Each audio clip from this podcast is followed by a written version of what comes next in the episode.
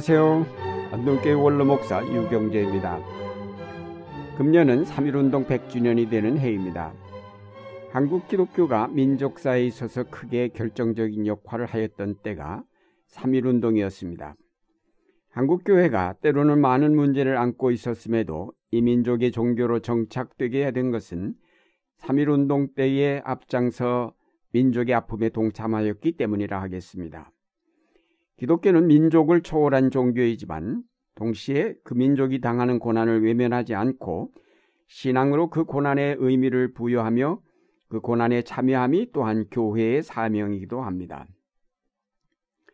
3.1운동이 일어난 동기는 일제의 억압적인 총독 정치의 군정과 그 횡포, 그리고 일제의 민족성 박멸 기도, 언론과 신앙과 결사자유의 박탈, 종교에 대한 근절 정책, 그리고 이제 이민족의 독립에 대한 열망 등이라고 할 수 있습니다.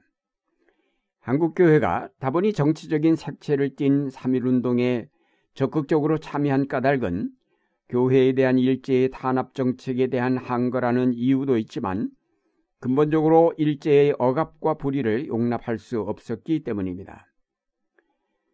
3.1운동을 발기하고 주도한 것은 교회가 아니었지만 이 일에 찬동하고 적극 협력한 이들이 교회 인사들이었습니다. 당시 이 일들을 계획할 때에 그것의 신학적인 혹은 신앙적인 타당성 여부를 검토하고 한 것은 아닐 것입니다. 만약에 목사들이나 장로들이 이 일의 타당성 여부를 신학적으로 검토를 하였다고 한다면 당시의 신앙으로는 받아들이기 어려웠을 것입니다. 왜냐하면 당시 선교사들의 영향 아래 있었던 한국 교회의 신앙 노선은 지극히 보수적이었으며 특히 정치적인 문제에 대해서는 중립적인 입장을 취하여 온 선교사들에게 이런 정치적인 운동을 받아들일 수가 없었을 것입니다. 당시 일부 선교사들은 이런 독립운동에 교회가 참여하는 것을 찬성하지 않았습니다. 언더우드의 뒤를 이어 세문안교회 당회장이 된 쿤스나 감리교 감독 일치는 3.1운동에 교인들이 참여하는 것을 반대했습니다. 선교사들뿐 아니라 당시 유명 인사들 가운데도 이를 반대한 사람들이 있었습니다. 그중 대표적인 사람이 윤치호인데 그는 3.1운동 참여를 처음부터 거부하였고 이화여고 교사여 당시에 뛰어난 지식인이었으며 안동교회 교인이었던 김창재는 독립운동이 아무리 애국적이라고 해도 투기, 미신, 호황된 말, 음모에 기초하고 있기 때문에 동조할 수 없었다고 했습니다. 이들은 이런 주장 때문에 당시에도 많은 비난을 받았고 오해를 샀습니다. 사실 세계 정세를 두루 살펴 알던 윤치호의 주장은 정치적으로 볼 때 타당한 것이었다고 할 수 있을 것입니다. 세계 열강들이 일본의 조선 지배를 묵인하고 있는 상황에서 독립운동 시위를 한다는 것은 무모한 일이며 오히려 현실을 더 악화시킨 것은 분명합니다. 그러나 이런 현실적이고 합리적인 판단은 바로 십자가를 어리석은 것, 미련한 것으로 여기는 유대인이나 이방인들의 생각과 일치합니다. 예수 그리스도의 십자가는 결코 합리적인 것도 현실적인 것도 아니었습니다. 그러나 예수 그리스도의 어리석게 보이는 십자가에서의 죽음이 온 인류 구원의 근원이 되게 한 것은 하나님의 지혜였습니다. 독립선언서에 서명한 33인 가운데 기독교 인사가 16명이었고 그뿐 아니라 마쿠에서 도운 인사들 반수 이상이 기독교 인사들이었다는 사실과 또 이 운동이 전국적으로 일제히 일어났다는 사실을 생각할 때 신학적으로는 설명되지 않았어도 이미 신앙적으로 이 일은 교회가 하여야 할 일이라는 사실을 교회들이 받아들였던 것입니다. 이것은 그들이 매일같이 읽는 성경에서 하나님은 압제와 불의를 배격하시고 거기서 사람들을 구원하신다는 사실과 이런 신앙을 가진 사람들이 박해와 압제 밑에서 어떻게 신앙을 지켜왔는가를 읽었기 때문에 자연스러운 신앙의 발로라고 생각하였던 것입니다. 3.1운동을 통해서 독립을 이루지는 못했지만 한국교회는 억압과 압제와 불의에 항거하는 것이 그 신앙 본질상 잘못이 아니라는 전통을 세우게 되었습니다. 3.1운동은 한국교회로 하여금 불의와 타협하지 말고 모든 압제에 항거하여 싸울 것을 가르쳐 주었습니다. 그것은 단순히 민족의 독립이란 차원을 넘어 모든 악에 대한 항거요 불의에 대한 타협의 거부입니다. 이것이 바로 3.1운동의 정신이고 전통입니다. 3.1운동은 처음부터 교회가 고난당할 것을 각오하고 시작하였습니다. 사실상 3.1운동으로 해서 교회는 말할 수 없는 박해와 피해를 입었습니다. 일본은 경찰과 헌명의 병력으로 교회를 때려부수고 종탑과 성경들을 산산조각 냈으며 대량 검거 때에도 기독교인을 주로 체포하였습니다. 46,948명이 체포 투옥되었고 2만 명에 가까운 이들이 미결수 혹은 기결수로 수감되었으며 15,900여 명이 부상당했고 7,500여 명이 살해당했습니다.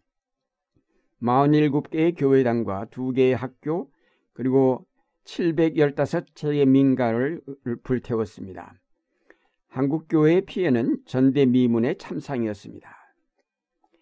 이렇게 극심한 고난을 당한 한국교회의 모습만을 본다면 3.1운동은 무모하기 짝이 없는 어리석은 운동이었다고 평가할 수밖에 없을 것입니다. 그러나 십자가에 못 박힌 그리스도가 이방인에게는 미련하게 보였지만 부르심을 받은 사람들에게는 하나님의 능력이요 하나님의 지혜라고 하였습니다.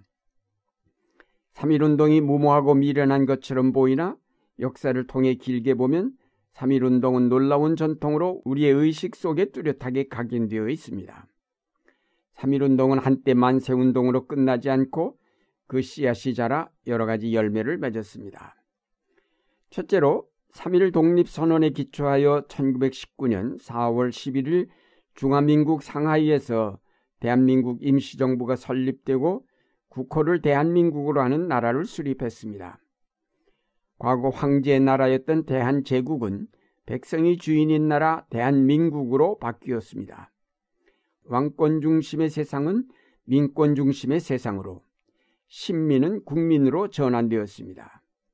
3.1운동은 대한민국이 민주공화국이라는 국가 정체성을 혁명적으로 확립한 사건이었습니다.